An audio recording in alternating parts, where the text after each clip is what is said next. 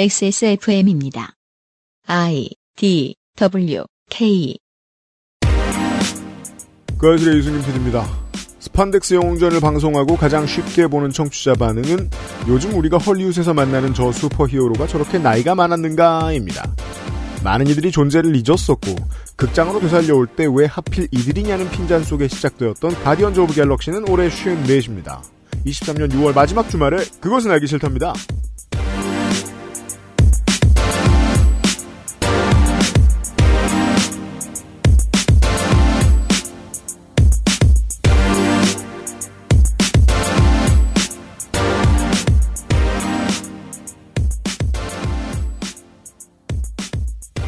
21년 8월 중국 공산당은 예체능을 제외한 초중과정 사교육을 전면 규제하기 시작합니다.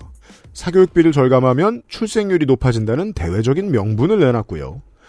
이를 위해 사교육 기업은 신규 등록 전면 중단, 온라인 업체는 허가제로 바꾸고 IPO도 못하게 하여 이윤 추구를 제한합니다. 시장주의의 측면에서 엄청난 자해 행위였는데요. 당시에 추산되던 중국의 사교육 시장은 1200억 달러, 당시 우리 돈으로 140조 원을 넘나드는 규모였고 공산당은 그 시장을 폭파시킴으로써 종사하는 노동자, 더 나아가 투자한 투자자들의 인생과 주식이 휴지 조각이 되는 결과를 만들었습니다. 사우스 차이나 모닝 포스트는 이에 대해서 이념을 중앙 정부가 통제해야 한다고 판단했기 때문이라고 평했습니다. 방과 후 사교육 도중에 오가는 대화에서 반공산당적인 가치관이 확대될 수 있고 이게 마음에 안 들어서 전 세계인이 다 투자한 140조 원짜리 시장을 날려버리기로 했다는 거죠. 실제로 베이징의 국영 매체들도 더 나아가 그들의 교실을 언어폭력을 동원해 퍼뜨리는 중국 포털과 소셜의 네티즌들도 공공연히 비슷한 견해를 피력합니다. 공산당과 맞지 않는 이념 체계가 사회를 위협할 수 있다고요. 시장과 사회에 큰 혼란을 주더라도 통제의 고삐를 틀어쥐려는 노력은 이 공산당에 대해 최근 지구상에서 가장 노골적인 비난을 하고 있는 대한민국 정부에서 아주 똑같은 모습으로 확인하실 수 있습니다. 이유 없는 혐오는 호감의 반증입니다. 510회 주말에 그것은 알기 싫다를 시작하도록 하겠습니다. 덕질인은 가디언즈 오브 갤럭시가 쉰넷이 아니라고 주장하고 있습니다. 그렇습니다. 그리고 저는 이렇게 이념을 통제하려는 시도를 볼 때마다 그 생각을 떠올려요. 특히 이제 중국과 같은 공산당 정부가 이런 걸 시도를 하면은 초기 공산주의를 떠올리게 돼요. 마르크스 혹은 조금 나가도 레닌과 트로츠키 정도. 그때는 약간 시당의 영역 같기도 하지만은 공산주의의 어떤 기계가 있었어요. 음. 너희가 어떤 이념을 만들어서 어떤 경제 체제를 가져오더라도 다 공산주의로 수렴될 것이다. 라는 기계가 있었는데 음. 지금은 다른 이념이 너무 무서워서 140조 원을 날려먹는 공산주의가 되었네요. 게다가 자본주의 시장에서 국가 단위로 가장 큰 세력이고요, 중국. 그렇죠. 붉은 자본가들은 오늘날 전 세계 투자 시장에서 가장 큰 손들입니다. 이 나라 공산주의 국가라고 부르면 안 돼요. 음. 이당 공산당이라고 부르면 안 되고요. 이당 국민의힘이라고 부르면 안... 일단 윤세민 에디터 나왔고요. 네, 안녕하십니까. 윤세민입니다. 네. 다르게 얘기하면 공산주의가 결국 세계를 쥐락펴락해요. 자본주의로요. 그러니까 이게 뭐야. 마르크스나 레닌이 살아 들어오면 아니 죽고 싶을 거야. 이게 무슨 상황인지 해석을 못 할 거야. 억지 주장을 반복하면 드렉스가 우울해합니다. 잠시 후에 올 여름에 스판덱스 영웅전을 시작하겠습니다. 그것은 알기 싫다는 고전의 재발견 평산네이처 진경옥 액세스몰 하이파이 섹션 독일산 맥주효모로 만든 데일리라이트 맥주효모 비오틴 안심하고 쓸 수 있는 요즘 치약이 도와주고 있습니다. XSFM입니다. 다양한 브랜드, 다양한 라인업, 소리가 궁금한 사람들에게 액세스몰 하이파이 섹션. 진경옥은 물을 타지 않습니다. 진경옥은 대량 생산하지 않습니다. 진경옥은 항아리에서만 중탕합니다. 진경옥은 엄선된 원료만 사용합니다. 진짜를 찾는다면 진경옥입니다. 고전의 재발견 진경옥 평산네이처 치약이 다 거기서 거기지 뭐. 그냥 싼 거 사자, 싼 거. 얘 봐라. 요즘엔 안 그래. 꼼꼼히 따져봐야지. 요즘엔 그럼 어떤 치약 쓰는데? 요즘엔 요즘 치약. 유해 성분이 의심되는 건 하나도 쓰지 않고 오직 자연 유래 성분으로만 만들었거든. 파라벤, 트리클로산, 합성 계면 활성제. 조금의 의심도 허락하지 않았습니다. 성분부터 효과까지 안심 치약, 요즘 치약. 요즘 치약 플러스가 등장했습니다. 꼼꼼한 사람들을 위해서 제법 쓸만하게 만든 치약. 요즘 치약 플러스. 아하. 최초 요즘 치약의 제품과 비교해 보면 새로 제조할 때마다 열심히 업그레이드를 하고 있습니다. 돈을 꽤 많이 씁니다. 돈을 언제 벌지 모르겠어요, 이 회사. 식물 성분을 더하고 각종 충치 잇몸 질환 예방 효과를 증강시켰습니다. 그렇습니다. 그래서 이름도 플러스. 색깔이 좀 바뀌었어요. 유해 성분인 보존제 파라벤은 자몽 종자 추출물로 계면 활성제는 코코일 글루타민 나트륨으로 요즘 치약 광고할 때마다 말합니다만 계면 활성제 써도 됩니다. 됩니다. 요즘 치약이 안 썼을 뿐입니다. 그렇습니다. 여러분의 취향에 맞는 치약을 선택하시면 됩니다. 그렇습니다. 액세스몰에 요즘 치약 플러스가 있습니다.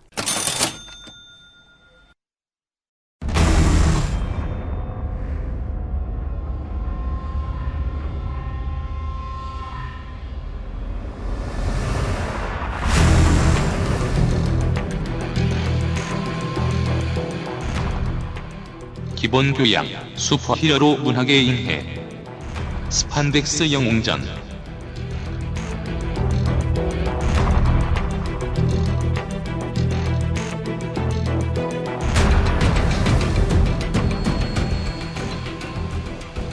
주말에 그것은 알기 싫다. 아직 극장에 걸려 있습니다. 아니요, 안 걸려 있어요. 진짜? 어, 녹음하는 지금 이. 난 놓쳤네. 아니다. 그 아주 극소수의 극장 한 다섯 군 전국에 한 다섯 군데 정도가 남아 있을 거고요. 일단 C 멀티플렉스에서는 다 내려갔을 겁니다. 아, 올 봄에 지금 가오갤도 못 보고 존 윅도 못 봤네요. 이게 인생인가? 저걸로 보시면 되죠. OTT 같은 걸로 음. 보시면 되죠. 그니까요. 내가 돈 낸 데에 제발 나왔으면 좋겠습니다. 결국 디즈니 플러스를 결제하게 될 걸. 아, 진짜. 아니, 우탱 아메리칸 사가 드라마를 디즈니 플러스에서 해주는 거예요. 그럼 결제하겠네. 아, 짜증나. 그거 보고 나서 이거 보세요. 아, 만 원만 낼까? 고민 중입니다. 예. 아무튼, 가디언즈 갤럭시 끝판이 나왔습니다. 아, 네. 요즘 들어 UPD가 분노가 많이 늘고 있잖아요. 아, 맞습니다. 분노 좀 가라앉히라고 그냥 재미있는 얘기나 좀 하자. 음. 그런 걸로 이제 이번 주와 다음 주 토요일을 한번 보내보려고 합니다. 내가 다르게 생각하는 건지 형이 진짜로 바뀐지 모르겠는데 아까부터 마음속으로 조심스럽게 든 생각이 있거든요. 뭐예요? 오늘 성가병 말 되게 잘한다. 좀 더 들어볼까요? 네. 내가 편집하는 자세로 성갑이가 뭐가 좋아졌는지 좀 들어봐야 되겠다. 지금 밥을 굶고 와서 혈당이 낮아져 있어요. 시작하세요. 굶기기만 하면 되면 얼마나 편해. 아, 이 가디언즈 오브 갤럭시 오, 오래 못 쓰잖아. 금방 죽어. 어, 가오갤의 세 번째 이자 마지막 영화가 개봉을 했습니다. 그렇습니다. 끝났고요. 음. 그간 마블의 phase 4와 5에 영화 드라마가 상당수가 좀 나사 하나가 빠져 있거나 잘못 끼워 넣은 탓에 음. 이제 다루면서 약간 면구스러웠는데 아, 네. phase 4의 영화들에 대한 평이 좋지 않았다. phase 5까지도 지금 그러고 있어요. 근데 이번에는 매우 좋은 작품이 나왔습니다. 호평 많아요. 예, 제임스 건 감독은 이제 현재 오락 영화 감독으로서는 거의 절정기인 것 같아요. 그렇다고들 네. 하죠. 어, 이 감독 제임스 건은 이제 DC로 완전히 넘어가서 총괄 제작을 맡아서 음, 즉 마블의 케빈 파이기가 맡는 그 역할을 하는 거죠. 그렇습니다. 새로 reboot된 DC 유니버스를 지휘하게 된다니까 이번이 마지막 마블 영화네요. 네. 이게 저, social 막말로 악명이 높은 사람이긴 한데, 10년 전, 20년 전 얘기라서 그것도 네. 일단은 뭐 업계는 용서해 주기로 한 것 같고요. 저는 이 사람의 브레이크아웃 작품, 이 사람이 감독으로서 떴던 작품, 서틴 고스트를 극장에서 봤던 사람. 오. 아니다. 나올 때 비디오를 봤나? 아무튼 보고 꽤 큰 충격을 받았어요. 야 이 훌륭한 연출력이다. 음. 이 정도면 앞으로 공포영화 좀 해도 되겠구만 음. 이렇게 생각했는데 공포영화 수준이 아니고요. 많은 장르에서 성공을 거듭하고 있습니다. 아, 서틴 고스트 그래서 모르는 영화구나 했었는데 13 고스트였구나. 그러니까 익숙하네. 내가 그런 거를 에미넴의 영화 있잖아요. 에잇마일. 어, 어. 근데 나는 에잇마일이라고 바- 발음하는데 누군가 자꾸 8마일로 생각하고 있어서 서로 대화가 안 됐던 경험이 있어요. 어벤져스 엔드게임 수어사이드 스쿼드의 감독이기도 합니다.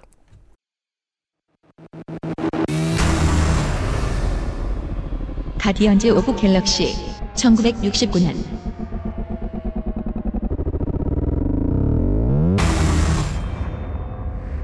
가디언즈 오브 갤럭시 엄밀히 말하면 이 팀은 어, 마블 역사는 물론이고 슈퍼히어로 역사에서 그닥 중요하지가 않아요. 그 전까지는 사람들이 잘 몰랐다. 2014년에 첫 영화를 내겠다고 했을 때도 하필 왜 이 팀이냐? 어, 이 팀 딱히 인기도 많지 않다. 누가 보고 싶어 하냐? 레슬링 팬들도 그렇게 생각했습니다. 역시 헐리우드 나가서 성공하는 건 드웨인 존슨밖에 없다. 데이브 바티스타 뭐 맨날 이런 영화만 고르냐. 근데 이 영화로 인해서 배우로서 자리매김을 했죠. 자, 9년이 지났어요. 1편, 2편, 인피니티 워, 엔드게임, 그리고 이번 영화에 이르면서 이 팀의 서사가 완성이 됐네요. 그런데 말입니다. 원전 만화로 가면 가디언즈 오브 갤럭시라는 팀은 원래 지금까지 영화의 주인공으로 나온 그 팀이 아니었습니다. 요걸 소개해 주시겠습니다. 창작자 이름을 안 밝혔는데 그건 조금 후에 언급하고요. 그러십시다. 일단 69년에 마블 슈퍼 히어로즈라는 마블 코믹스의 잡지 중 하나의 코너 연재로 데뷔를 했습니다. 우리 이런 단어 잘 안 쓰지 않나요, 예의상? 쩌리. 실험작. 쩌리. 실험작. 음, 파, 파일럿? 음.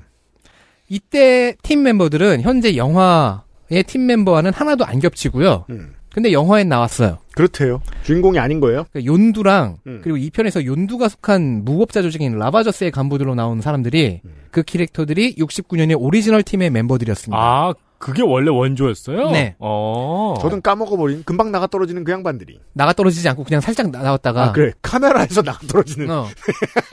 왜 그들의 리더 역할을 실베스타 스텔론이 했겠어요? 네. 자, 근간이 되는 주요 멤버들이 2편 엔딩에서 연두의 장례에 참석하면서 명장면을 하나 만들었죠. 음. 연두의 장례식 장면은 보신 분들은 기억하시죠? 저는 거기서 막 울고 그랬는데. 왜? 네. 69년 팀은 90년대까지 존속을 했습니다. 현재 팀이 데뷔한 해는 2008년. 어, 오래되지 않았군요. 그러니까 지금까지 영화 1편은 역사가 굉장히 오래된 팀보다 데뷔 6년 차인 신생 팀을 2대 팀을 실사화시킨 거죠. 아. 왜 그랬는지는 오리지널 팀의 서사를 살펴보면 알 수가 있습니다. 이 팀의 아이디어를 처음 낸 사람은 로이 토마스라는 작가입니다. 로이 토마스. 이 사람은요, 후일 스탠 리의 뒤를 이어서 편집장이 되는 사람입니다. 스탠 리의 후계자. 그만큼 유명하진 않은데 그의 후임이 될 자격은 있는 사람이었어요. 스탠리보다 유명하긴 불가능하고요. 그죠? 음. 그러니까 스탠 리라고 하면은 업계를 선도한 몇 명 안 되는 거물 중 한 명이고요. 음. 그 거물 중에서도 탑이죠. 네. 회사의 대들보죠. 음. 회사 작품들의 특색을 결정하고 히트시켜낸 사람이기도 하고요. 이 사람이 처음에 갓 스물쯤에 편집장이 됐을 때는 이게 사장 조카라더니 아무리 낙하산이라도 말이지 운운하는 소리가 없진 않았는데 어, 사장 조카예요? 예. 근데 얼마 후엔 모두 스탠리는 작가와 편집자를 위해 태어난 천재다라고 인정을 했다고 해요. 그죠. 로얄 패밀리는 보통 100에 99 실패하는데 드물게 이런 대성공작이 있죠. 낙하산이 능력 있을 때. 이때 네. 편집장이 나가버리면서 갑자기 공석에 대해서 임시로 맡았는데 음. 임시가 정식이 되어버린 거예요. 음. 2차 대전에서 군대도 갔다 왔는데 다시 그 자리를 맡고. 음. 아무튼 로이 토마스는 그런 전설적인 사람의 후임자가 될 운명을 앞두고 있는 시점이었습니다. 69년 스탠리가 이제 편집장 업무에 전념하기로 하면서 그때까지 맡고 있던 엄청난 양의 설정 작업, 스토리 작업, 스크립트 작업의 대부분을 누군가한테 하나씩 넘겨주던 시점이었어요. 99년도 아니고 69년이에요. 예. 그 누군가 중에 가장 많은 일을 떠안은 사람은 유능한 후임자 로이 토마스죠. 음. 자, 로이 토마스가 하루하루 갈려나가면서 짜내던 아이디어 중엔 이런 컨셉이 있었습니다. 보죠. 공산주의 진영이 세계를 석권했다고 가정해 봅시다. 그때 미국 사람들 상상하라 그러면 요딴 거밖에 상상 못 합니다. 그래서 소련과 중국이 미국을 분할 점령했다 치고 치자. 그 치하에서 활동하는 저항군을 음. 슈퍼히어로로 만들어 보자. 음. 즉 슈퍼 게릴라 팀을 상상해 본 겁니다. 아, 미국이 소련이나 중국의 식민지가 됐어요. 아, 이거는 저거랑 똑같네요. 로스트 메모리즈. 어, 아, 그래. 복거일 그래. 작가의 원작이었죠. 네네. 근데 그거는 이제 역사 개변 스토리고 그렇게 해가지고 결국 과거로 돌아가가지고 다시 음. 안 죽은 의사를 구하잖아요. 역사 개변의 이야기죠. 음. 자, 어쨌든 당신은 69년이고 냉전의 한복판입니다. 충분히 나올 수 있는 정치적인 상상력이에요. 어, 그럼요. 자, 근데 로이 토마스는 스탠리의 작가 업무 중에 상당수를 인수인계 받은 상태입니다. 그러니까 음. 매일 경무에 시달리고 있었어요. 아, 창작을 하는 경무라는 건 무지무지합니다. 그러니까 진짜 뭐랄까 죽이고 싶은 사수. 그죠? 이걸 다 했단 말이야, 이 새끼야. 이런. 그게 사수가 대단한 사람일 때 그 일을 물려받았을 때 사수에 대한 미움이 풀어지지 않습니다. 네. 이렇게 많은 일을 했단 말이야? 정말 대단한 사수구나라고 생각하지 않아요. 이걸 다 처해가지고 그러니까. 내가 이게 무슨 꼴이람이라고 생각하게 되죠. 이렇게 벌려놓으면 어떡해. 그러니까 이 스토리 짜고 저기 가서는 스크립트 쓰고 여기는 와서 설정 고치고 저놈이 가져온 쓰레기 기획안을 그 작가 얼굴에 집어 던지고 이러면서 이제 바쁘게 살고 있던 거죠. 음. 그래서 로이 토마스는 이 아이디어를 아놀드 드레이크라는 작가에게 넘겨줍니다. 아놀드 드레이크는 이 컨셉을 이제 자기 스타일로 고친 다음에 공산주의가 승리한 세계에 대한 이야기. 편집장 스탠리에게 찾아가서 음. 오케이를 받고 당시 마블 그림 작가 중에서 2, 3호 노예쯤으로 굴려지고 있던 진 콜란에게 그림을 맡겨서 가디언즈 오브 갤럭시를 시작합니다. 이 69년 팀의 이야기 안에는 당시 진 콜라는 블레이드를 만든 사람으로 그렇죠. 잘 알려진 작가입니다. 그 외에도 여러 곳에 여기저기서 그림을 그리고 있었어요. 음. 이 69년 팀에는 당시 미국이 어떤 욕망을 갖고 있었는지 살짝 보여줍니다. 보죠.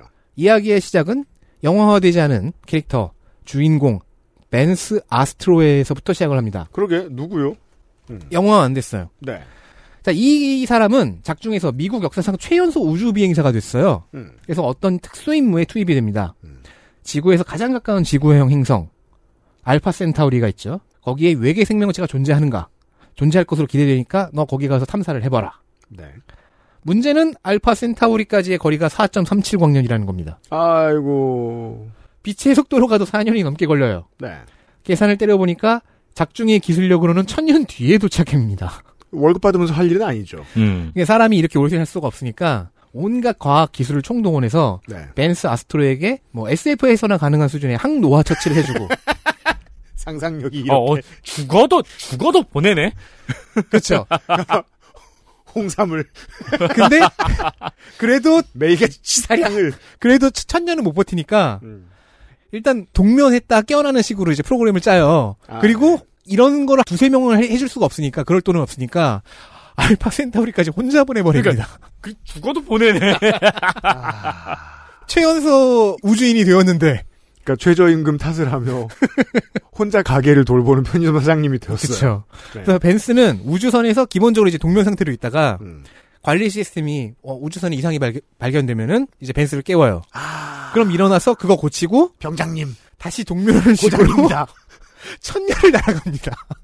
천년 동안 지구에서는 인수인계가 되게 잘 되네요. 뭐 벤스는 혼자서 그냥 안에서 관리 시스템이랑 놀면서 우주선만 유지보수하면서 가면 되는 거예요. 아 맞다. 지구는 천년 지났죠. 그냥 보내고 잊어버리면 되는 거야 지구 입장에서는 인수인계가 아니라. 그러니까 그 나는 막 뭐 한 20대 손이 태어난 상황에서 벤스 아스트로는 안 늙고 여기 왔어요. 20번째 깨어나서 우주선을 고치고 있는 거죠. 네. 자, 대부분을 잔다, 자면서 간다고 해도 천년이에요. 고독 때문에 미치기 직전까지 갑니다. 비행은 싫은 일이에요. 그래서. 그래서 돌아오고, 음. 예, 간신히 버텨냈어요. 음. 그러면서 수많은 기술적인 처치를 받은 맨스가 염동력 초능력을 깨우치게 되고, 변이가 된다. 그걸 연습하면서 지내니까 심심하죠. 천년이 지났어요. 올드보이입니다. 결국 알파 센타우리에 도착을 했습니다. 도착을 해서 보니까 열나 허무합니다. 그 천년 동안에 지구인은 초광속 항행 기술을 개발해서 이미 알파 센타우리에 도착해 있는 겁니다. 아. 나 지금까지 외운 거? 카노사의 굴욕대 같네요. 그러니까 범선으로 희망봉을 넘어서 바- 대륙 반대편에 정확히는 그 1990년대 간 건데. 대륙 아니, 1960년대 간 반대편에 건데. 도착을 했더니 손자 손녀들이 콩코드를 타고 와 공항에 먼저 와서 마중 나와 있는 거 아니에요? 제가 이때가 한 21세기 말인 거죠? 22세기? 카노사의 굴욕. 그래도 알파 센타우리 이주민들은 착했어요. 와, 그 사람이 진짜 왔어! 아 그렇죠. 대단해. 역사책에 써 있죠. 라면서 벤스를 영웅 대접합니다. 먼저 갔던 사람이 천년 전에 있었다. 그래서 이제 벤스가 여- 행성을 여행하잖아요. 음. 근데 이게 미국 개척 시대 같은 거예요. 알파 센타우리의 토착 민들도 있는데 native 알파 센타우리. 네, native alien. 네. 근데 이들은 native alien. native alien 짱이다. 그지 장난 아니지. 네.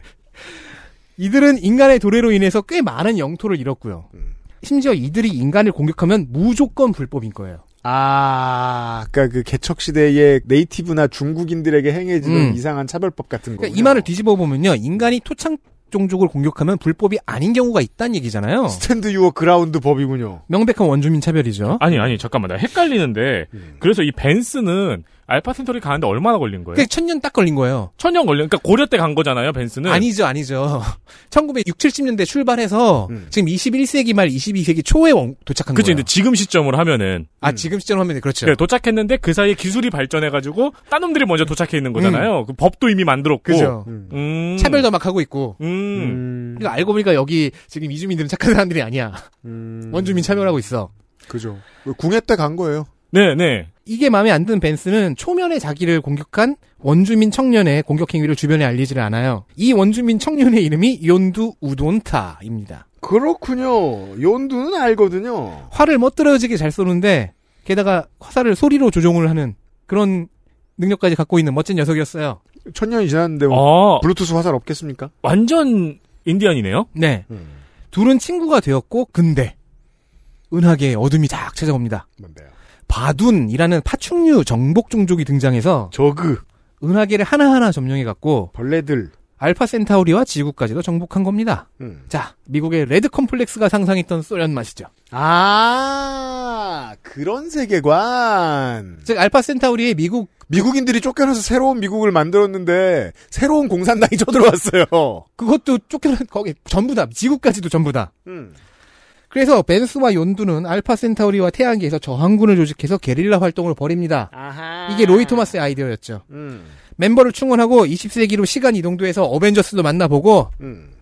천년이니까 아니구나 21세기 말이 아니라 31세기죠? 아, 네, 그렇다. 예. 31세기 말이에요. 어째 이상하더라. 다시 31세기로 돌아오고 뭐 저항 운동 일환으로 31세기의 현재에서 캡틴 아메리카의 방패도 찾아냅니다. 안 썩을 줄 알았죠. 음. 이걸 벤스 아스트로가 들고 자기의 이름을 Major Victory, 음. 즉 승리 소령이라고 칭합니다. 아니, 문화재청에 신고를 해야지. 그 신고할 문화재청이 없잖아. 지금 바둔한테 다 정복당했는데. 어. 그리고 방패 주인이 천년 만에 1계급 진급했어요. 어... 대위였는데 미국 대위가 슬퍼. 승리 소령이 되셨어요. 자, 들어보니까 어떠세요? 뭐야? 벤스 아스트로에서 사는 많이 고치지 않으면 실사화되기 어려워요. 이걸 실사화한 게 있죠. 존 바숨? 그렇지. 그거 바숨 전쟁. 같은 장르죠. 스페이스 오페라라고 하는 네. SF의 하위 장르. 그건 다음 시간을 좀 존 카터, 존 아, 카터. 바숨, 네. 화성 전쟁의 서막, 음. 존 카터 시리즈죠. 네. 자, 일단 이거는 레드 컴플렉스가 묻어 있고요. 영국 식민지 시절 냄새도 나요. 그렇죠. 이- 그게 바둔 문명의 정복 스토리가 레드 컴플렉스 아니면 영국 식 민지예요. 음. 무엇보다 촌스러운 점이 벤스와 연두의 관계성입니다. 그래요.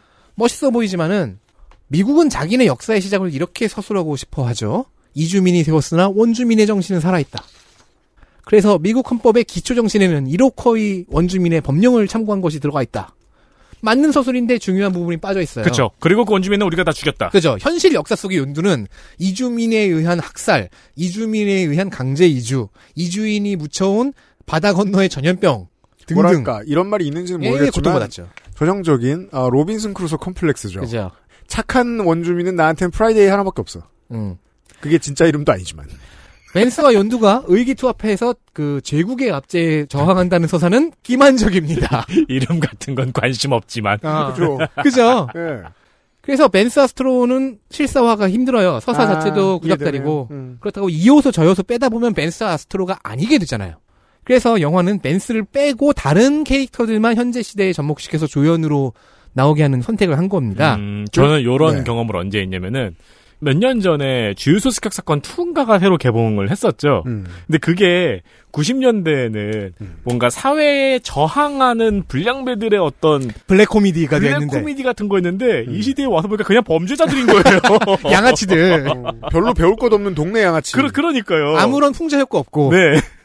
그리고 이 캐릭터들도 뭐 주인공이 아니라 과거의 베테랑인 조연들로 격하를 시켰고요. 음. 가장 중요한 연두의 경우에는 일단 아메리칸 원주민의 성격을 제거하고 활을 빼고 휘파람 화살만 남겨서 다르게 사용을 했죠. 음. 아, 그거만 빼주면 연두는 살아남길 수 있군요. 이렇게 보면 이편 영화에서 연두가 영웅적 희생을 하는 아버지 역할을 맡은 게 매우 복잡한 사과로도 읽힐 수 있고 더 복잡한 구조의 기만으로도 읽히네요.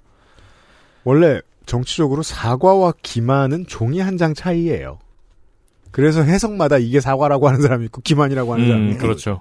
여튼 이 기만이 좀 더 훌륭하게 복잡해지기 위해서 혹은 이 사과가 좀 더 쓸모 있어지기 위해서 캡틴 아메리카의 방패가 사라졌군요. 네. 제가 투자사의 사장님이라고 해도 캡틴 아메리카의 방패를 천년 뒤에 저놈이 쓴다고 하면 반대했을 것 같아요. 이해됩니다. 그래서 영화 가디언즈 오브 갤럭시는 69년의 가디언즈 오브 갤럭시와 달라져요. 2008년에 팀을 갖고 오게 되는 거죠. 음. 음, 6년밖에 안 됐지만 오히려 이 팀이 더 영화화하기에는 좋다. 음. 그러면은 헷갈려서 그러는데 제가 그 MCU를 다 보질 않아서 우리가 영화에서 본 MCU의 시점은 현재예요. 현재예요. 네. 아. 현재 시간대와 똑같아요. 2014년에 나온 가디언즈 오브, 오브 갤럭시에는 지구의 2014년과 똑같아요. 음. 원래 원전의 주인공과 원전의 세계관이 필요 없어졌으니까요. 그쵸? XSFM입니다.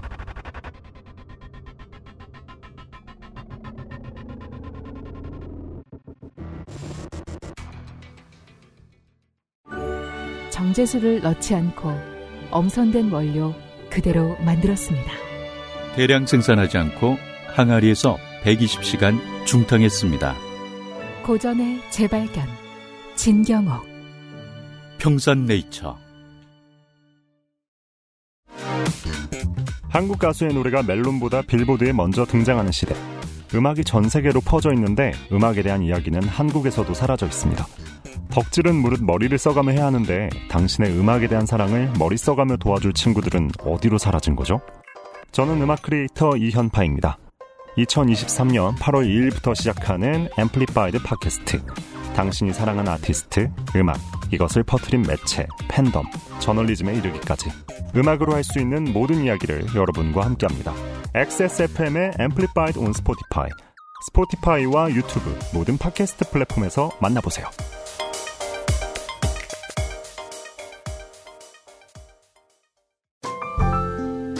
오랜만에 엄마 보고 왔더니 마음이 짠하더라고.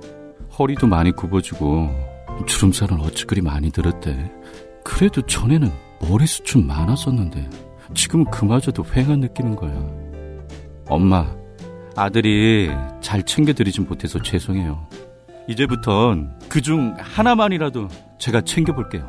그, 그거 있잖아요. 그거. 말할 수 없는 고민? 직접 확인해보세요. 데일리 라이트 맥주 효모.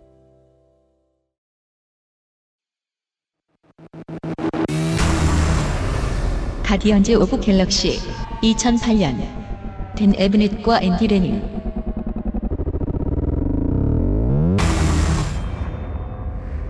2008년에 댄 에브넷과 앤디 레닝이 새로운 멤버로 구성된 팀에다가 가디언즈 오브 갤럭시 이름을 붙입니다. 이게 2014년에 영화가 된 roster인데 2014년에 team-up은 08년에 됐어요. 각 캐릭터 역사는 그보다 오래됐습니다. 네. 자, 이 팀의 성격은 중심 캐릭터인 스타로드의 캐릭터성을 확장하는 형태로 기획이 됐습니다. 그리고 스타로드는 1976년에 데뷔를 했습니다. 왠지 오래됐을 줄 알았어요. 늙었어. 네.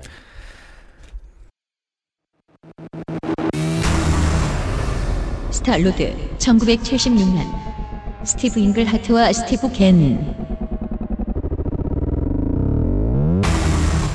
본명 피터 제이슨 퀼 지구인입니다. 작가 스티브 잉글하트의 캐릭터 설정 컨셉은 유쾌하지만 싸가지 없고 구제불능의 주인공이었습니다. 그러니까 80년대식 미국 액션 영화 주인공. 머저리. 음. 그러니까 잉글하트가 제가 이렇게 표현하는 게 잉글하트의 그 단어를 갖다 쓴 건데 음. 후일에 캐릭터 조형 과정을 설명할 때 쓴 표현이 이거예요. unpleasant, introverted jerk. 이런 개념이에요. 수성에서 속도감 좋은 액션을, 금성에서는 러브 스토리를, 화성에서는 전쟁을 하는 식의 서사를 겪으면서 태양계를 질주하는 캐릭터. 근데 그 내면은 멍청이. 매력적이네요. 딱 영화의 스타로드죠. 음. 그리고 7, 80년대의 매력적인 그 유산이기도 하고요. 음. 초능력은 없는 대신에 무력과 재치와 장비로 역경을 극복합니다. 초능력이 없죠. 영웅이라기엔 살짝 모자란 영웅 캐릭터. 이 사람을 둘러싼 세계는 시스템이 없거나 위기에 빠진 상태다라는 컨셉입니다. 음. 개판. 우주 무법자. 그러니까 개판인 세상에 개판인 캐릭터. 어, 그런 캐릭터. 무법자 스타로드 피터 퀼. 이 친구는 아쉽게도 1982년에 마지막 등장 이후 중요하게 쓰이지 않습니다. 인기 캐릭터가 아니었어요. 딱히 활용도가 없어요. 그러다가 2004년에 마블 코믹스에 돌아오고 2008년에 팀을 만들게 됩니다. 아, 그러면은 영화가 처음 나왔을 때는 왜 퀴리야? 라는 느낌도 있었겠네요. 그렇죠. 음. 어, 떤 사람들은 진짜 매니아가 아니면 누구야? 음, 라고도 음. 하죠. 그렇죠. 2004년에 재발굴되면서 오리진 스토리도 만들어졌어요. 슈퍼히어로에겐 이게 있어야죠. 자, 지구에 온 외계인 아버지와 지구인 어머니 사이의 혼혈이라는 점은 영화와 같습니다. 네. 대신에 이제 아버지의 정체가 영화에서는 신적인 종족인 셀레스티얼인데 원전에서는 그냥 인간형 외계인입니다. 범인. 아니요. 외계인. 근데 범상한 외계인은 아니고요. 음. 스파르탁스라는 제국의 왕자가 지구에 조난당한 거였어요. 그래요. 왕자도 별 능력은 없잖아. 음. 음. 근데 이제 아버지는 조국이 그 계승전쟁에 휘말리니까 귀환했고 왕이 된 후에 돌아오지 못 않았고 바쁘잖아요. 음. 그래서 피터와 어머니 메르디스는 몇 년 뒤에는 이 후폭풍에 휘말리게 됩니다. 삼촌 그러니까 아버지의 동생이 암살자를 보낸 거예요. 네. 그래서 어머니 죽고 집은 박살나고 그 와중에 이제 아버지가 남긴 무기를 얻고 피터는 커서 이제 나사에 들어가서 우주로 나갑니다. 음. 근데 유전인가 봐요. 조난을 당해요. 네, 특성입니다. 본인이 하는 것에 비해서 본인이 좀 많은 일을 당합니다. 그러다가 이제 나포하는 우주선이 무법자 집단인 라바저스의 우주선이었고 그렇죠. 거기의 선장은 31세기 욘두의 먼 조상인 20세기의 욘두.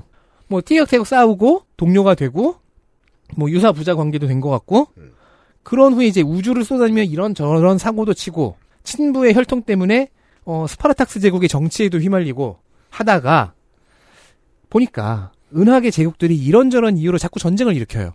시덥지 않은 이유로도. 그럼 그러지 않을 수 있도록 초국가적 자경단을 하나 조직합니다. 그죠. 여기서 정치를 하면 안 됩니다. 액션이 들어가야 돼요. 이게 전쟁이나 정치적 문제로 비화되기 전에 어떤 문제를 끝내주는 거예요. 음. 그걸 폭력으로 합니다만. 그런 자경단을 하나 조직하는 것이 두 번째의 가디언즈 오브 갤럭시입니다. 그래서 그 첫 번째 동료는 사람이 아니네요. 사실 이 사람이 아닌 동료들을 생각하면 이 시리즈는 오래 가도 되는데요. 영화 제작의 입장에서 보면 사람인 캐릭터들이 요즘 너무 늙었습니다. 음, 맞아요. 배우가?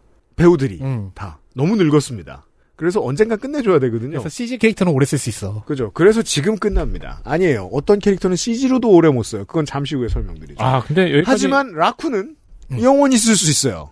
설정은 되게 비밥하고 비슷하네요. 그죠? 네, 캐릭터 성격도 그렇고. 네. 그게 카우보이 비밥도 이 시대의 유산을 받아서 만들어진 그 시리즈니까. 나이대가 그 양반들이니까요. 그죠? 네. 그래요. 사람 아닌 동료.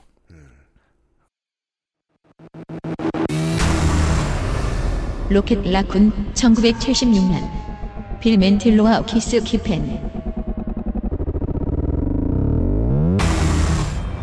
너구리라고 착각할 수는 있는데 네.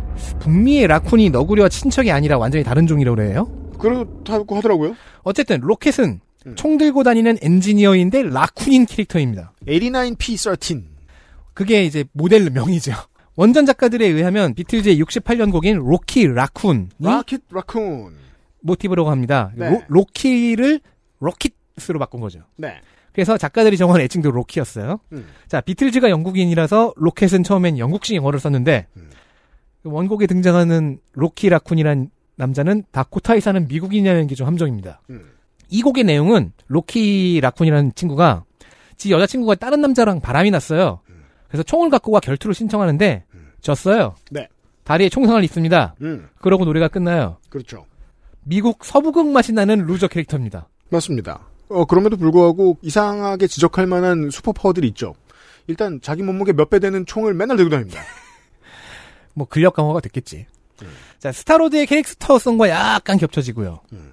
첫 등장은 75년이라고 했어요. 헐크 이야기에서 헐크가 외계행성에 갔는데 거기에 이제 컬트 종교랑 싸우는 걸 돕는 역할이었습니다. 아. 뭐, 에? 뭐랑 싸워요? 거기에는 사이비 종교랑 싸우는데 음, 그걸 돕는 보조 역할이었어요. 음. 이 종교의 이름은 이제 원곡에서 따온 원곡 후렴구에 나오는 Gideon's Bible 음. 기드, 기드온의 성경인데 네. 이것도 원곡에서 가져온 요소네요. 음. 후렴이 이래요. 네. 그러니까 번역을 하면 이래요. 음. 로키 라쿤은 방에 들어가서 기드온 성경밖에 찾지를 못했다. 음. 하지만 로키는 총을 갖고 있었지. 라이벌의 다리를 쏴버리려고. 그렇습니다. 캐릭터 설정에 대한 설명이에요. 그러니까 이런 성격, 수틀리면 쏴버리는 캐릭터로 로켓 라쿤이 만들어졌고요. 음. 첫 출연 단발성이었어요. 30년 동안 10회가량만 등장합니다. 라쿤 갖고 할 수 있는 게 만화로는 별로 없었을 것 같습니다. 그렇게 인기 있는 캐릭터도 아니었, 아니었단 얘기죠. 와, 지금은 그렇게 사랑받는 캐릭터인데. 네. 음. 그러다가 2006년에 다시 캐스팅이 된 겁니다. 음. 그러면서 이번 3편 영화에선 서사의 중심이 되는 정도로까지 성장을 하지요. 음. 자, 원전의 로켓 라쿤을 보면요. 하프월드라는 행성 출신입니다. 이 행성에는 유전자 조작을 당해서 인간 수준의 지성을 갖춘 동물들이 살아요. 근데 이 행성이 원래 중증 정신질환자들의 휴양용 별장 같은 개념이었습니다. 음. 그러니까 행성에 거주하는 사람들은 죄사, 정신적 문제가 있고 네. 이 사람들을 로봇과 동물들이 케어하는 개념에서 이 행성이 출발한 거예요. 음. 요양원. 로켓은 여기서 이 행성에서 경찰서장이나 보안관 정도 되는 직위를 갖고 있었어요. 음. 근데 행성에 전쟁이 터져요. 음. 여기에 휘말리면서 전쟁의 핵심 동물이 됩니다. 그렇습니다. 아니 왜 우리 맨인 블랙 시리즈 보고 나서도 잠깐밖에 안 나왔는데 퍼그 프랭크 요원이 제일 인기 있잖아요. 귀엽잖아. 예. 아 이거는 그 영화의 안 나오는 컨셉과는 다르네요. 영화에서는 못 갔잖아요. 로켓은 그 음, 행성으로. 음, 맞아요. 전쟁으로 인해서 합스월드는 쑥대밭이 됐고요. 로켓과 동료들은 이왕 다 망한 거 우주로 나가서 모험이나 하자. 그쵸. 이게 그 당시의 기- 정신이었죠. 네. 그 공무원 일은 힘들거든요. 그래서 2006년에 이 캐릭터를 가져와서 여러 은하계 제국들을 둘러싼 정치와 전쟁 속에 집어넣고 한 제국의 사생아 왕자인 스타로드와 만나게 하면서 네. 가디언즈 오브 갤럭시 2기가 시작이 됩니다. 이 둘이 만나면서요. 그리고 로켓에겐 스타로드 외에도 절친이 하나 있는데 아예 동물이 아니네요. 식물이 있어요.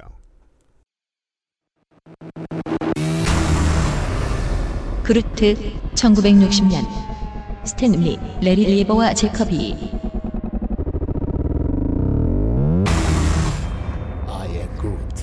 이 식물도 영원히 나올 수 있어요. 아 I am Groot 티셔츠 입고 올 걸. 왜냐하면 빈 디젤이 뭐 목소리가 그렇게 빨리 늙진 않을 거라서. 원전에서는 원년 멤버가 아닌데 스타로드가 차원간 감옥이라는 곳에 갇혀갖고 실종된 때 로켓이 영입을 한 멤버입니다. 네. 외계인이에요. 음. 근데 동물이 아니라 식물이에요. 식물이에요. 근데 움직여요. 움직여요. 움직이는 식물이면 어차피 동물 아닌가 싶어요. 왜냐하면 식물에게 없는 어떤 다른 구조들이 필요하거든요. 움직이자면. 아무튼 로켓과는 찰떡 듀오가 됩니다. 음. 이 상당히 사력 있고 음. 현명한 내면과 지성을 갖고 있다고 하는데 알긴 힘듭니다. 하는 말이 죄다 다른 종족에게는 I am Groot로만 들려서 음. 담당 성우를 행복하게 합니다. 음. 네. 날먹! 아, 그게 이제 2까지 보고도 그걸 이해 못한 사람들이 있었어요. 실제로는 다른 말인데. 음, 그렇게 들리는 거다. 네, 네가 닌겐이라 다르게 들리는 거다. 근데 실제로 성우는 더 어려울 거예요. 왜냐면 그죠? 그 톤을 다 다르게 내야 되는데 그럼요. 거기에 감정을 다 집어넣어야 되는데. 크롱은 어렵다니까. 그럼요. 그리고 빈디젤이 지금 담당 성우인데 주요한 언어 뭐 이탈리아어, 독일어, 프랑스어 이런 걸 다 본인이 다 안대요. 그래서 저 같은 대로. 소리 하는 사람들이 이 나오는 거예요. 이 영화 보고 난 사람들이. 이거 술 진탕 먹고 들으면 들린다고. 그루트가 무슨 말 하는지. 사실 그루트는 엄청 고참입니다. 네. 69년 팀보다도 늙었습니다. 고목이에요? 어 그렇네. 원래는 히어로물이 아니라 공포물의 괴물 캐릭터였어요. 그렇 좋죠, 뭐, 예. 장르 구분을 구체적으로 하면 이제 공포의 하위 장르인 괴수물의 빌런이었습니다. 음. 60년에 그렇게 등장을 한 후에 오랫동안 쓰이지를 않았고요. 네. 어, 97년에 스파이더맨이 꾸는 악몽 속에 등장하고 또 등장 끝.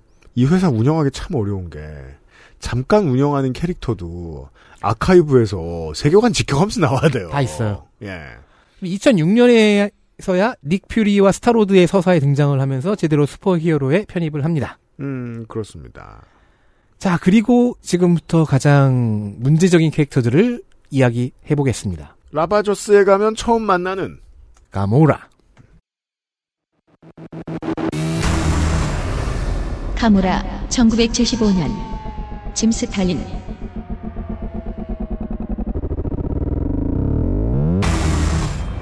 자, 작가 짐 스탈린이라는 사람이 있습니다. 스탈린 동무와는 달라요. 네. 짐 스탈린의 대표 캐릭터는 바로 그 타노스입니다. 타노스를 만든 사람. 타노스로 다 채워졌다고 하긴, 하면 약간 과장인 그런 네. 커리어예요. 지금부터 타노스 없이 설명할 수 없는 캐릭터들의 차례입니다. 보죠.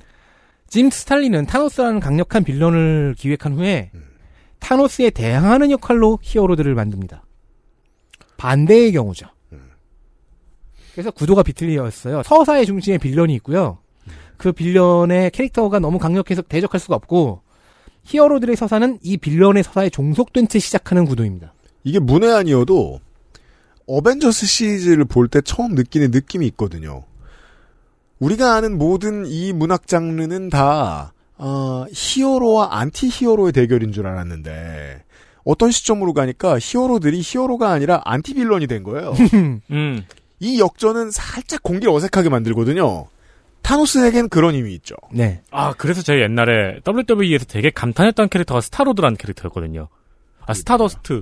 아, 어, 스타더스트. 더스틴 로즈요? 네네. 네. 스타로드는 아니지. 피터 퀼과 헷갈리지 마. 음, 맞아, 오리지널 맞아. 빌런은 되게 만들기 어렵죠. 네네네. 네. 아니, 그 스타더스트의 대사가 그거 있잖아요. 네. 나의 히어로가 되어라. 그래서 우리 예전에 나성인하고 같이 소개해드렸던 드라마 더 보이즈가 재미있는 겁니다. 음, 맞아요. 바깥에선 히어로인데 실제로는 빌런이고 나머지가 다 안티 빌런이 되고 있는. 음. 네. 히어로들이 빌런에게 종속되는 첫 번째 경우가 가무라입니다. 음. 힘과 회복력 외에 다른 초능력은 없는데 전투력이 너무 초월적인 암살자입니다. 음. 이 암살자로서의 실력이 너무 엄청나서 우주에서 가장 위험한 여자라는 수식어도 갖고 있습니다. 아니 그럼 이 전투 능력이 초능력이지. 그죠? 보통 그렇죠. 그래서 배트맨의 초능력은 그 탐정 두뇌. 기술과 두뇌와 전투 능력과 돈이잖아요. 네. 가모라의 종족인 제누버리는 종족 학살로 인해서 멸종 직전까지 갔어요. 그래서 복수를 위해서 자기 자신을 갈고 닦았고, 어, 다행스럽게도 자기를 거둬준 양아버지가 우주에서 손꼽히는 강자인 타노스였네요. 그리하여 타노스의 딸입니다. 짐 스탈린 자신이 가모라 캐릭터를 만들 때 좀 후회를 한 게 있대요.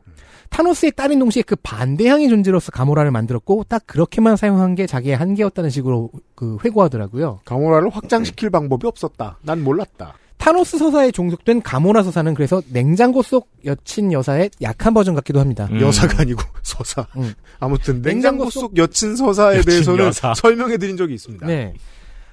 영화에선 제누버리 종족을 학살한 게 이제 타노스의 소행으로 나오는데 원전에서는 어떤 종교가 저지릅니다. 음. 제가 뒤쪽에서 설명한 아담 워록이라는 히어로를 구세주로 섬기는 종교예요. 네. 근데 이 종교가 악행을 저지르고 다녀요. 음. 그 중에 제누버리 학살이 있는 건데요. 네. 가모라는 살아남았잖아요. 음. 그 타노스에게 거두어져서 타노스의 무기로서 살아나는데 네. 사춘기 시절에 인간 병기가 된 자기의 실력을 과신하고 음. 독자적인 활동을 시도했다가 집 나간 거죠. 음. 불한당들 한 무리에게 져버려서 음. 집단 구타와 집단 성폭행을 당합니다. 네. 타노스는 처참하게 당한 가모라를 더 강하게 만들기 위해서 신체 일부를 사이보그로 개조해버리고 있는데 이 요소는 영화에서는 네뷸라에게로 이전됐어요. 가디언즈 오브 갤럭시 팀의 네뷸라한테요. 네. 음. 암살자로서 완성된 후에는 이제 자기 원수인 교단의 간부들을 암살해 나가면서 뭐 그거 과정에서 타노스와 아담 워럭의 도움도 받고 그런데 이야기가 끝나갈 때쯤에 자기 양아버지가 저 교단보다 더한 빌런이라는 걸 알고 양부를 적대하기로 전향하는 겁니다. 음. 그렇죠. 하지만 그 투쟁이 결국 실패. 영화 비슷하게 사망해서 소울잼 속에 갇히는 것으로 가모라 서사의 한 단계가 끝나는데요. 거기서 이제 보석 속을 부활해서 네. 타노스와 아담 워록의 서사에서 좀 등장하다가 가디언즈 오브 갤럭시에 영입되는 거예요. 자, 우주 최고의 암살자라는데 서사가 너무 종속적이죠. 음. 짐 스탈린의 스토리 자체도 강간 서사예요. 이 부분의 통찰을 저는 이제 번역 권- 권나연 씨에게서 좀 얻었는데 음. 이게 사실 가모라의 문제입니다. 그 흔적이 영화에도 좀 쓰이긴 해요. 영화에가 타노스에게 가모라는 소중한 딸인 동시에 소울스톤을 얻기 위한 수단으로 전락해버리죠. 타노스가 소유한 모든 건 소울스톤을 얻기 위한 수단이니까요. 냉장고 속 여친 서사라는 것은 주인공의 동기부여를 위해서 너무 수단적으로 희생되는 인물들, 특히 여성을 이제 의미하잖아요. 음. 짐 스탈린의 스토리에서 가모라의 집단 성폭행 경험은 그냥 타노스와 가모라를 채찍질하는 용도, 동기부여로서만 기능을 합니다. 네. 그 자체가 어떤 끔찍한 서사로서 다뤄지지가 않아요. 음. 강간 서사를 나쁘게 사용하는 가장 흔한 경우였다.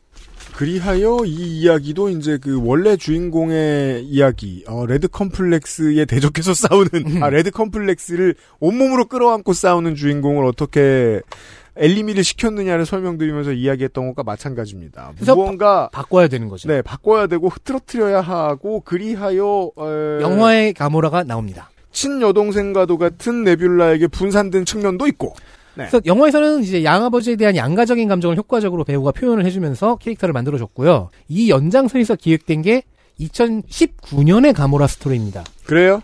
일단 강간서사를 삭제했고요. 음, 대신에 딸을 인간병기로 키우기 위해 살인을 강요하는 음. 아버지의 정서적 학대가 등장을 해요. 음.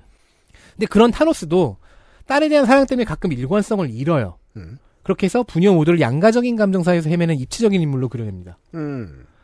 이러면 이제 가모라가 아버지를 넘어설 필요성과 가능성에 서사가 집중이 되니까 네. 아버지에게 인정받기 위해서 그를 넘어서서 적대하기 위해서 자기 가치와 존재 의의를 직접 만들어 나가는 가모라. 우리가 흔히 여기에서 영웅성이 나오 게 되는 거죠. 우리가 흔히 알고 있는 선대를 뛰어넘기 위해서 오버하는 영웅이 거기, 됩니다. 거기서 영웅성을 찾는 그런 스토리로 발전을 했습니다. 지금까지 본 현재까지의 완제품은 그러합니다. 이제 과거에 했던 실수들 혹은 이제는 써먹기 어려워진 요소들을 졸업하는 단계였어요. 음. 드렉스가 73년에 처음 나왔어요. 드렉스 더 디스트로여 1973년 짐 스탈린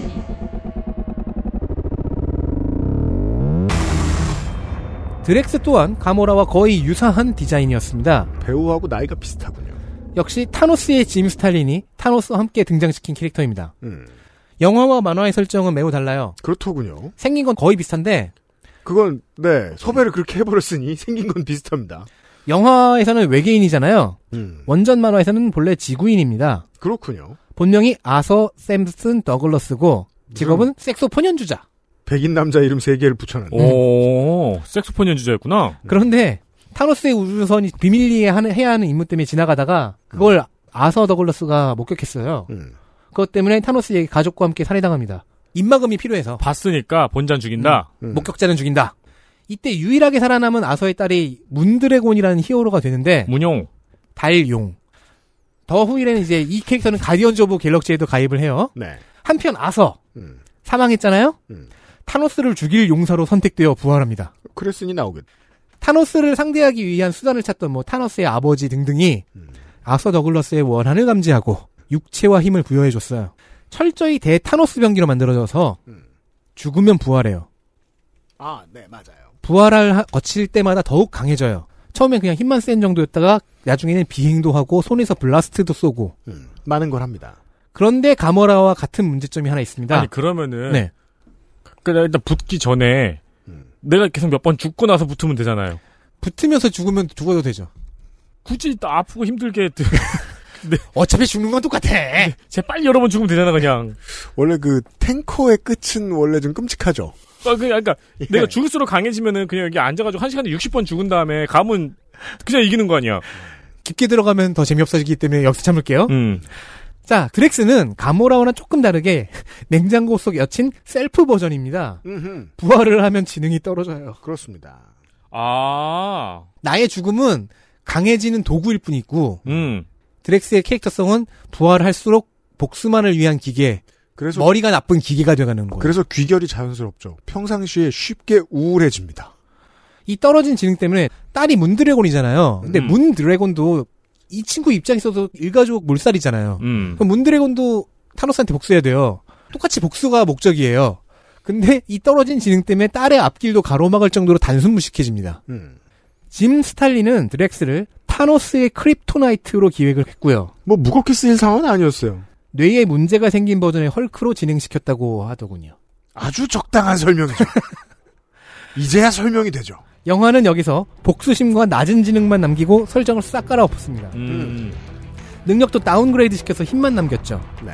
이렇게 되니까 개그 캐릭터로 전락해버린 문제가 있긴 했는데 결국 영화에서는 그렇게 쓰이죠. 근데 영화에서는 가족 잃은 아버지 포지션과 똑똑하지 않기 때문에 역으로 아이들과 잘 통하는 공감 능력이 좋은 요소 같은 재해석을 해냅니다.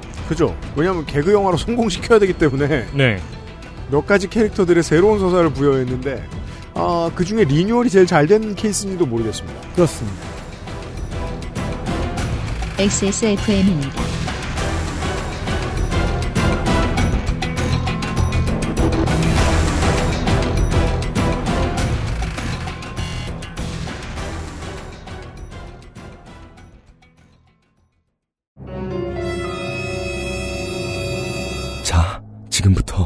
머리라는 단어를 입 밖에 꺼내면 죽는 거야.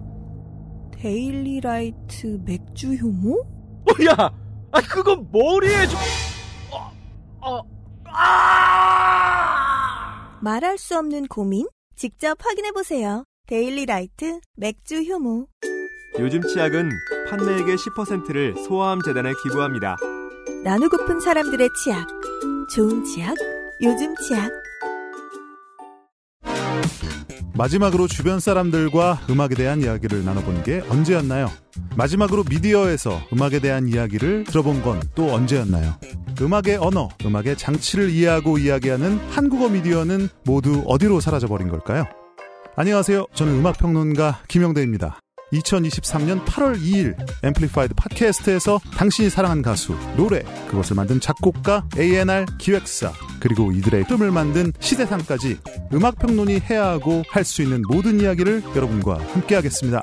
XSFM의 앰플리파이드 on 스포티파이, 스포티파이와 유튜브 모든 팟캐스트 플랫폼에서 서비스합니다.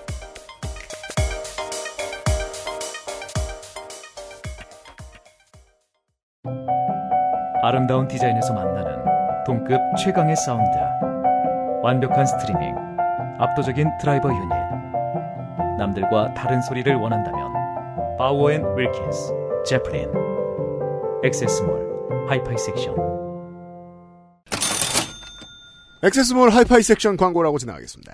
세계 최저가의 BMW, 바우어앤 윌킨스, 예 제플린을 필두로 블투 스피커, 헤드폰, 이어폰, 사운드바까지 쓸만한 제품만 잘 골라본 액세스몰 하이파이 섹션. 찾는 손님이 많이 늘어났습니다. 잠재워둔 버스킹의 피를 끌어올릴 JBL의 파티 박스도 재밌는 제품입니다. 네, 무분별한 버스킹을 삼가세요. 하지만 필요하다면 이게 쓸만합니다. 그리고 굳이 여러분이 버스킹을 안 해도 거실에 갖다 놔도 굉장히 재밌고 힙해요. 그럼요. 기존에도 꾸준히 사랑받은 자브라 라인업 등 합리적이고 좋은 제품들로 구성되어 있습니다. 액세스몰에서 하이파이 섹션을 금방 찾으실 수 있습니다. 그렇습니다.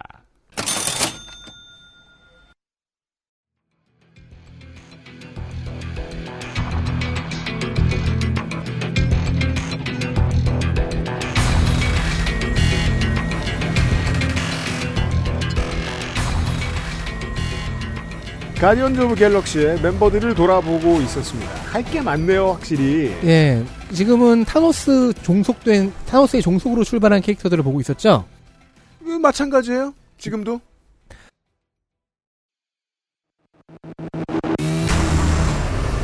네뷸라 1985년 로저 스턴과 존 부세마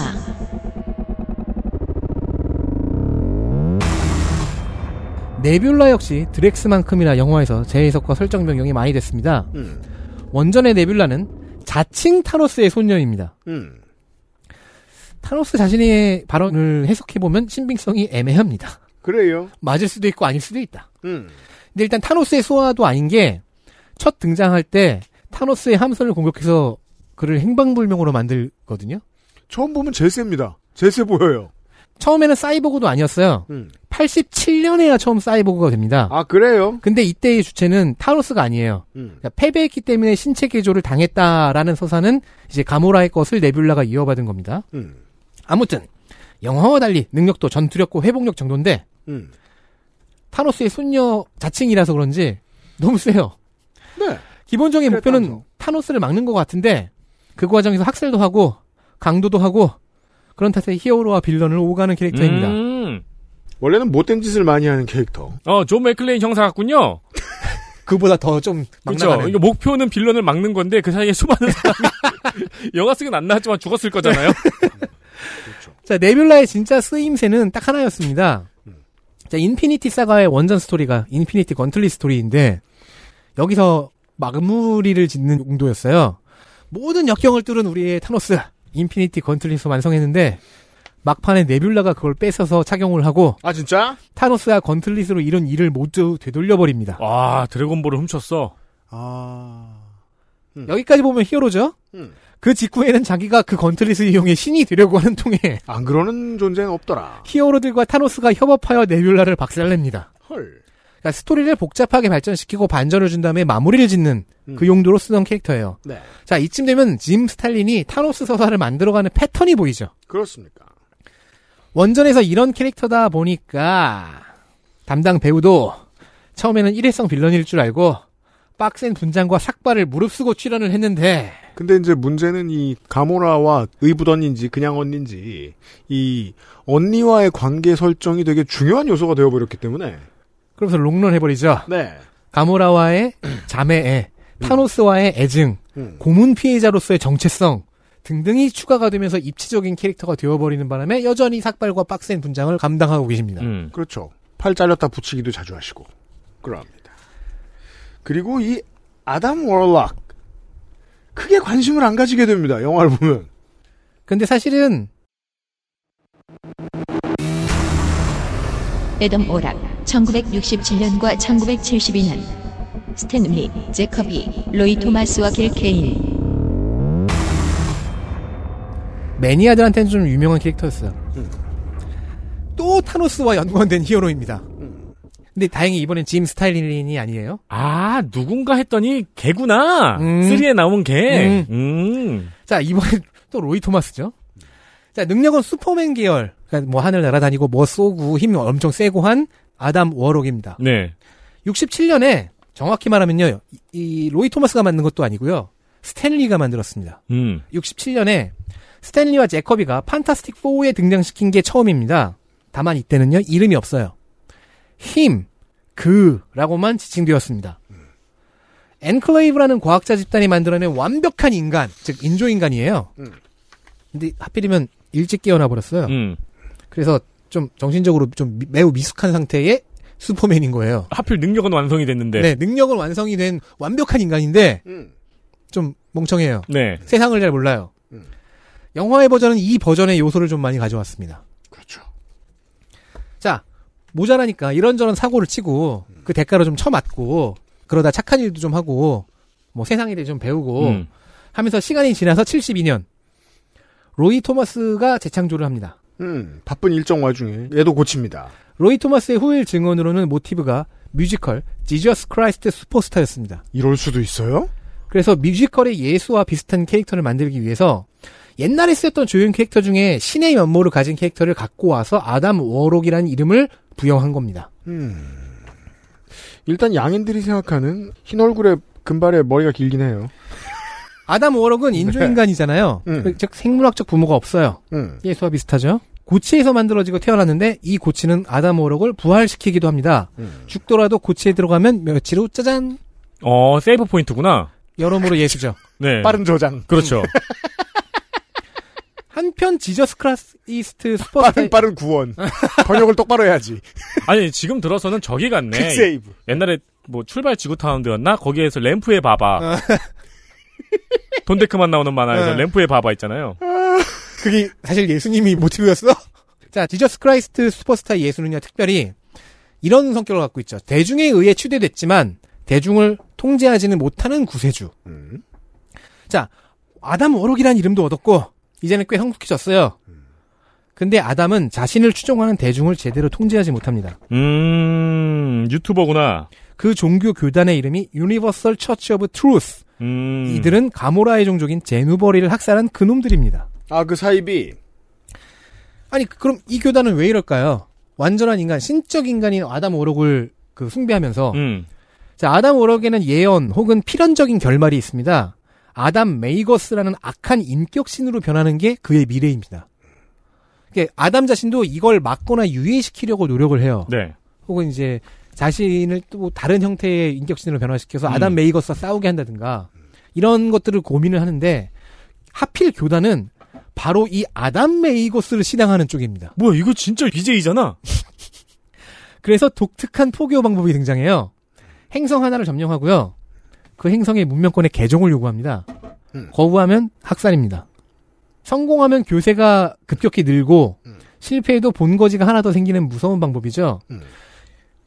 유럽이 갖고 있던 아랍 이슬람 제국에 대한 편견이 좀 떠오릅니다. 음. 한 손엔 칼, 한 손엔 쿠란이라는 유서 깊은 가짜 뉴스 말이죠. 그렇죠.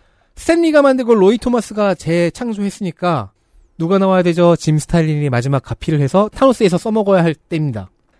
타노스에게 절친 겸 적수 위치를 만들어줘야 되는데 그만큼 강한 캐릭터가 뭐가 있냐? 아담 오록이었어요.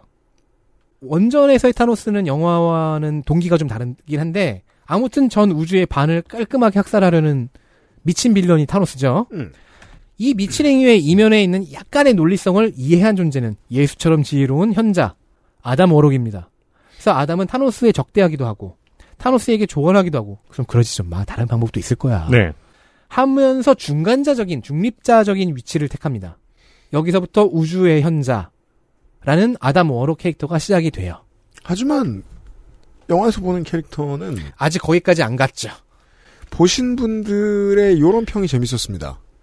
이게 그 나니아 연대기의 개야? 어. 나니아 연대기의 주인공 유스티스를 맡은 윌 폴터죠 네. 배우가 겹치는 캐릭터가 있어요. 불만투성이고 음. 불퉁불퉁 됩니다. 예. 근데 내면은 착해.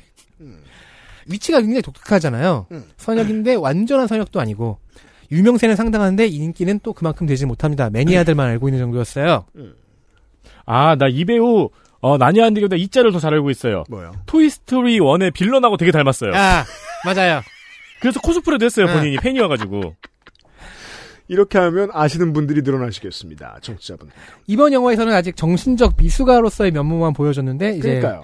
차후에는 고뇌하는 현자 구세주까지 나갈 수 있을지는 모르겠습니다. 와, 미숙하게 태어났는데 현자까지 올라갔구나. 네, 그리고 우주를 구원하는 구세주까지도 음. 가야 되는데 그러니까 윌 폴터와 아담 워록이 만드는 캐릭터는 다른 영화에 나올 것이다. 음. 라는 말씀이고요. 네.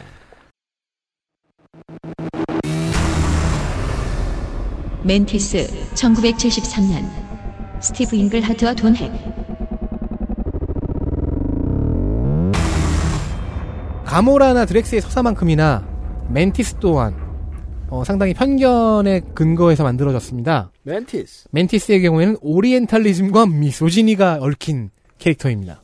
사실 뭐 손 많이 썼는데 우리가 이제 목요일 금요일에 이야기를 했던 J.K. 롤링의 세계관에 비하면 한층 진일보였어요. 음, 다만 시작점이 J.K. 롤링이잖아요. 그죠? 그러니까 얼마 못 갔다는 얘기입니다. 그러니까 롤링이 사실은 이런 일을 해야 되는데 혹은 그 후대 작가들이 자 영화의 멘티스만 보면은 오리엔탈리즘과 misogyny라니 뭔 소리냐 전혀 상관없어 보이는데 네. 저는 이렇게부터 시작하겠습니다. 가끔 작가들이 이런 소리를 하죠. 캐릭터를 만들어 놨더니 얘가 자기 얘기를 하기 시작한다. 라는 이상한 의인화를 하죠. 작가 스스로가. 네. 지가 만들어 놓은 그 허구의 캐릭터인데 그 허구의 캐릭터가 내 통제를 벗어나서 자기 얘기를 한다. 캐릭터가 지가 알아서 굴러간다고 음. 하죠. 스티브 잉글하트에 의하면 멘티스가 그랬습니다. 최초의 잉글하트가 어, 어, 멘티스를 구상할 때는 어벤져스를 분열시키는 femme fatale 캐릭터였어요. 그냥 보통의 misogyny 속의 음. 캐릭터. 서구권에는 dragon lady라고 하는 스테레오 타입이 하나 있습니다. 아, 그거는 저기 오지명 씨가 많이 쓰던 단어죠. 아, 서로 용녀, 용녀, 용녀 말고 나가. 죄송합니다. 여러분, 우리 함께 늙었어요. 어떻게요, 늙었는데. 저는 오지명 씨 너무 좋아했거든요. 자, dragon lady라는 개념은 그- 이거보다 더 늙었어요. 네. 자, 힘과 성격이 강한 폭군 스타일인 동아시아 여성인데 동시에 섹스 어필이 되는 캐릭터예요. 네. 20세기 초에 최초의 중국계 미국인 배우인 안나 메이 웡이 연기한 캐릭터에서 이 명칭이 시작이 됐습니다. 120년 됐나 보네요. 테리와 해적들이라는 만화가 있어요. 음. 근데 여기에 중국 여해적 캐릭터가 등장을 해요. 이걸 영화화하면서 그 배역을 안나 메이 웡이 맡았습니다. 잔혹하면서 섹시한 동아시아 여자. 음. dragon lady 계열 캐릭터로는 최근 사례로는 킬빌의 오렌 이시이가 있습니다. 오렌 이시. 공교롭게도 할리우드 명예의 전당에 들어간 동아시아계 여성 배우가 딱 둘인데요. 아, 그 뚜껑 따이는 분? 네. 네. 안나 메이 웡 그리고 오렌 이시이를 연기한 루시 리우 루시 류죠. 둘입니다. 음. 공교롭죠? 음. 아무튼 멘티스의 시작은 그랬습니다. 근데 잉글하트에 따르면은 이 단순한 femme fatale의 뒷배경 설정을 좀 거창하게 해놨더니 캐릭터 자기가 거대 서사 안에서 자기 자리를 찾아가더라는 겁니다. 음, 이때로 세계관을 만들어 놓으면 작가가 책임질 수 없는 범위로 뭔가 흘러간다는 느낌을 작가는 받을 수밖에 없나 봐요. 음. 그럼 그 책임질 수 없을 정도로 커져버리는 설정들을 볼까요? 음. 원전 만화의 멘티스는 영화의 멘티스와 거의 접점이 없습니다. 아, 그렇습니까? 독일 남자와 베트남 여자 사이의 혼혈로 태어났어요. 지구인이에요. 음. 근데 엄마의 형제가 엄마를 상대로 명의살인 같은 걸 저지릅니다. 외국인과 붙어서. 어? 그래서 아버지가 갓- 낳은 딸을 데리고 사원으로 피신을 해요. 음. 근데 이 사원이 알고 보니까 은하 저 멀리에 있는 외계 크리 제국의 종교의 한 분파가 세운 사원이에요. 네. 점점 이상해지죠? 음. 그리고 사제들이 갓난 아기 멘티스를 보고 뭔가를 알게 됩니다. 더듬이가 있구나. 아니요, 더, 더듬이 없어요. 그래? 지구인이라고. 아, 알았어요. 훗날 메시아를 낳을 성모가 될 아이다. 아, 그래요?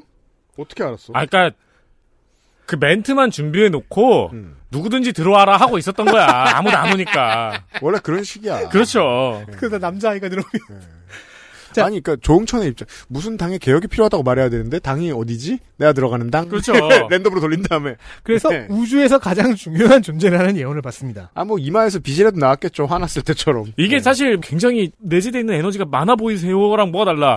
길 걷고 있을 아니 때. 뭐 아무튼 그래 그, 그 후에 서사가 쫙 이어져요. 뭐 음. 사원에서 계속 수련을 했잖아요. 음. 뭐 성인 될 쯤에는 이제 수련의 막바지로 기억을 지우고 쫓겨나요. 음.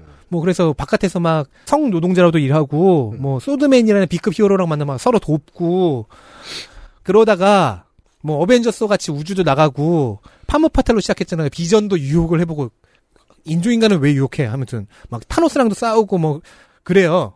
근데 한국당은 영화에서도 싸웁니다. 근데 dragon lady 같이 인종적 편견과 성적 대상화에 근거한 스테레오 타입은 90년대라면 모르겠어요. 21세기가 되면 너무 낡은 기법입니다. 그러니까 뒷방에 좀 들어갔다 나옵니다. 안 쓰였다? 네. 음. 그래서 90년대 이후 쭉 안 쓰이다가 2007년 스타로드의 서사에 갑자기 등장했고요. 얼마 안 가서 가디언즈 오브 갤럭시에 합류합니다.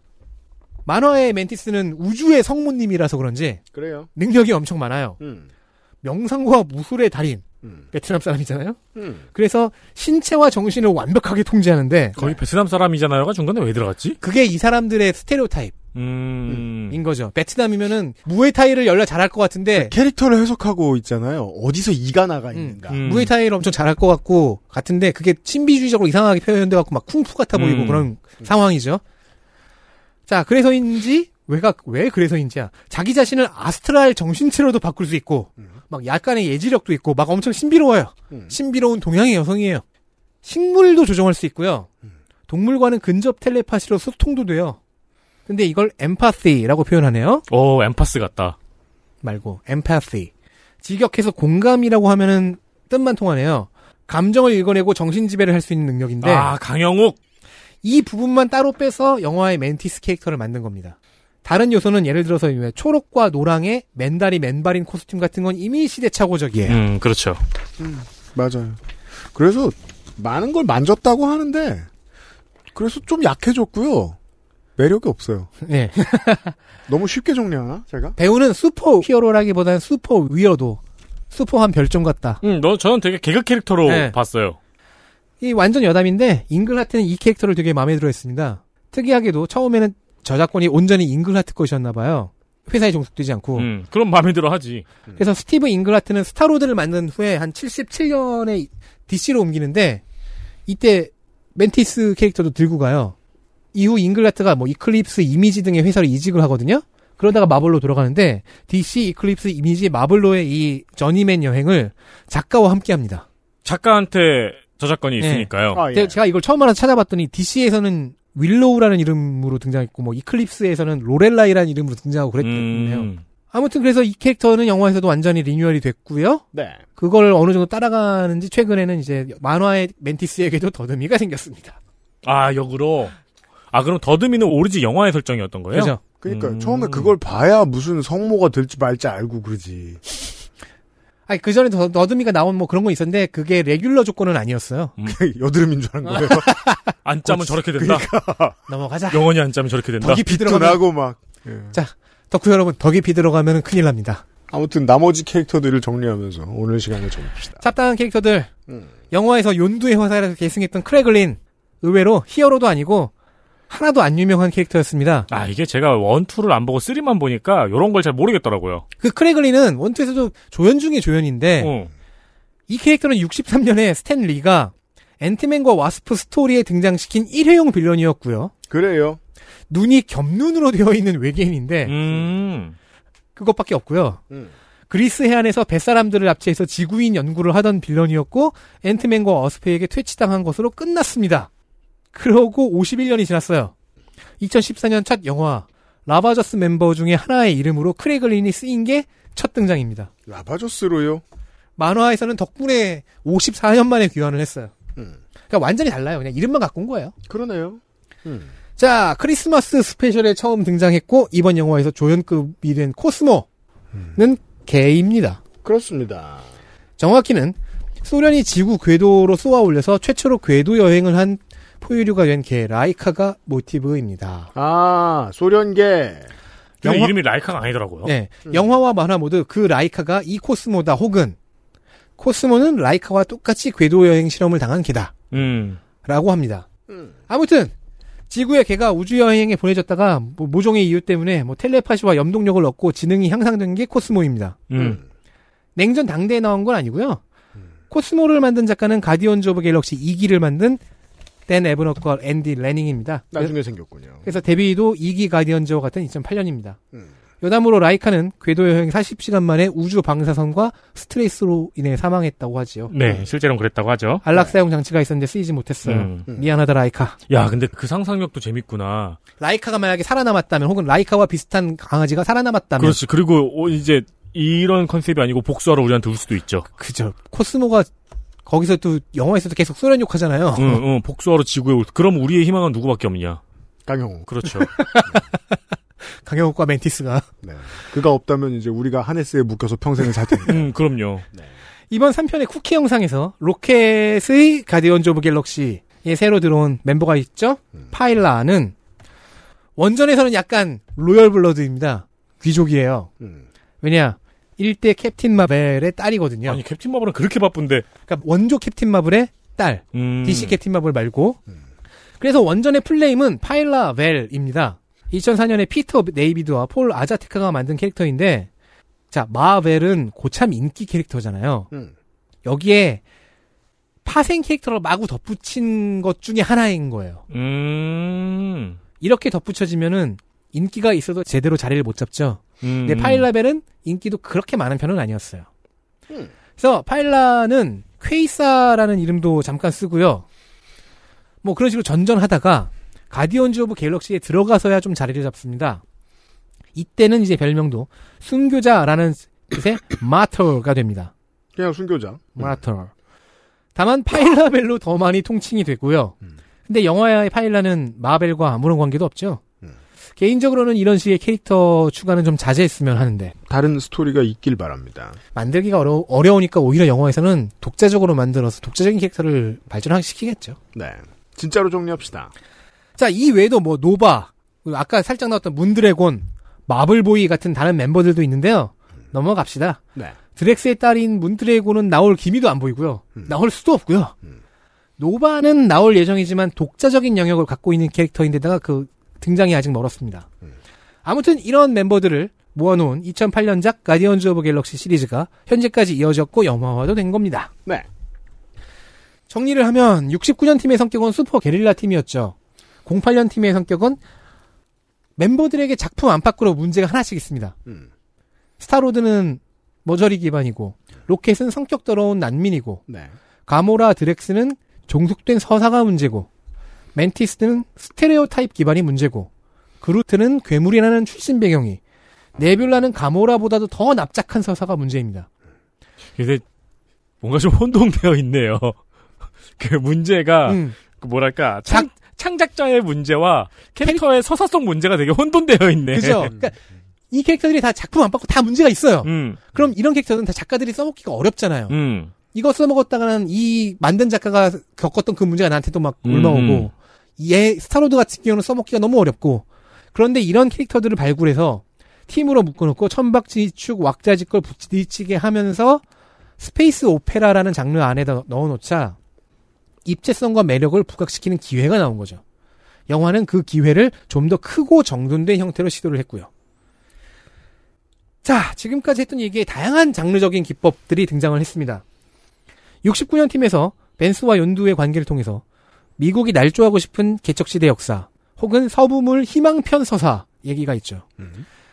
가모라와 드렉스의 의존적인 서사 기법, 멘티스의 전형성 같은 것도 이- 그 기법들입니다. 클리셰, 포뮬라, 편견에 기반한 설정 등의 기법, 그 기법의 문제점을 극복하고자 하는 시도는 대중문화의 모든 장르 전반에서 이루어졌습니다. 다 성실하게 다루어야만 하는 문제입니다. 왜냐하면 누구나 클리셰와 편견 앞에 직면하기 때문입니다. 모든 작가는. 가디언즈 오브 갤럭시가 속한 장르인 스페이스 오페라 장르는 시작부터 지금까지 계속해서 대부분의 작품들이 바로 이런 지적에 시달렸습니다. 서사와 인물의 quality가 낮다. 그렇죠. 시대착오적이다. SF인데 과학적 고증이 형편없다. 음. 편견에 근거한 설정이다. 스테레오 타입의 캐릭터다. 정치적으로 올바르지 않은 것도 정도껏이지 이것들아. 그렇죠. 기타 등등.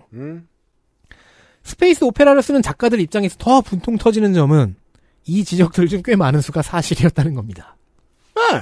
이미 가디언즈 오브 갤럭시의 여러 캐릭터들이 그런 문제를 보여주고 있었던 것처럼요. 음. 제가 가장 겁내하는 말, 발화하죠. 내가 뭐 틀린 말 했어? 근데 틀린 말이 아니야. 네. 따라서 가디언즈 오브 갤럭시 영화가 했던 이 재해석과 기존 나쁜 기법들에서의 졸업 같은 것들은 사실 스페이스 오페라 장르에서는 이 영화가 속한 장르에서는 내내 일어났던 일입니다. 어. 그렇습니다.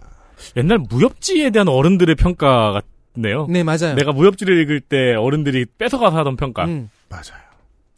무협 소설에 대한 가장 오래된 평론은 그거죠. 그 한국의 가장 유명한 그 문학 평론가인 김현이 했던 이것은 어른들을 위한 동화.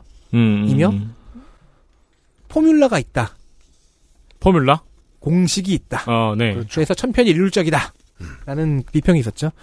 자, 그래서 다음으로는요. 문제는 많은데 재미는 있어서 계륵이었던 장르 스페이스 오페라가 어떻게 자기를 갱신해 나가고 그것이 어떻게 대중문화 속에서 발현이 되었고 그것이 어떻게 현재 우리에게도 영향을 미치고 있는가 그 얘기를 좀 해보려고 합니다. 아, 다음 주 장르 얘기라는 거예요? 그렇습니다. 보통 이 순서를 이렇게 바꾸지 않나? 그러면은 너무 재미가 없어. 어. 아는 얘기부터 시작해야지.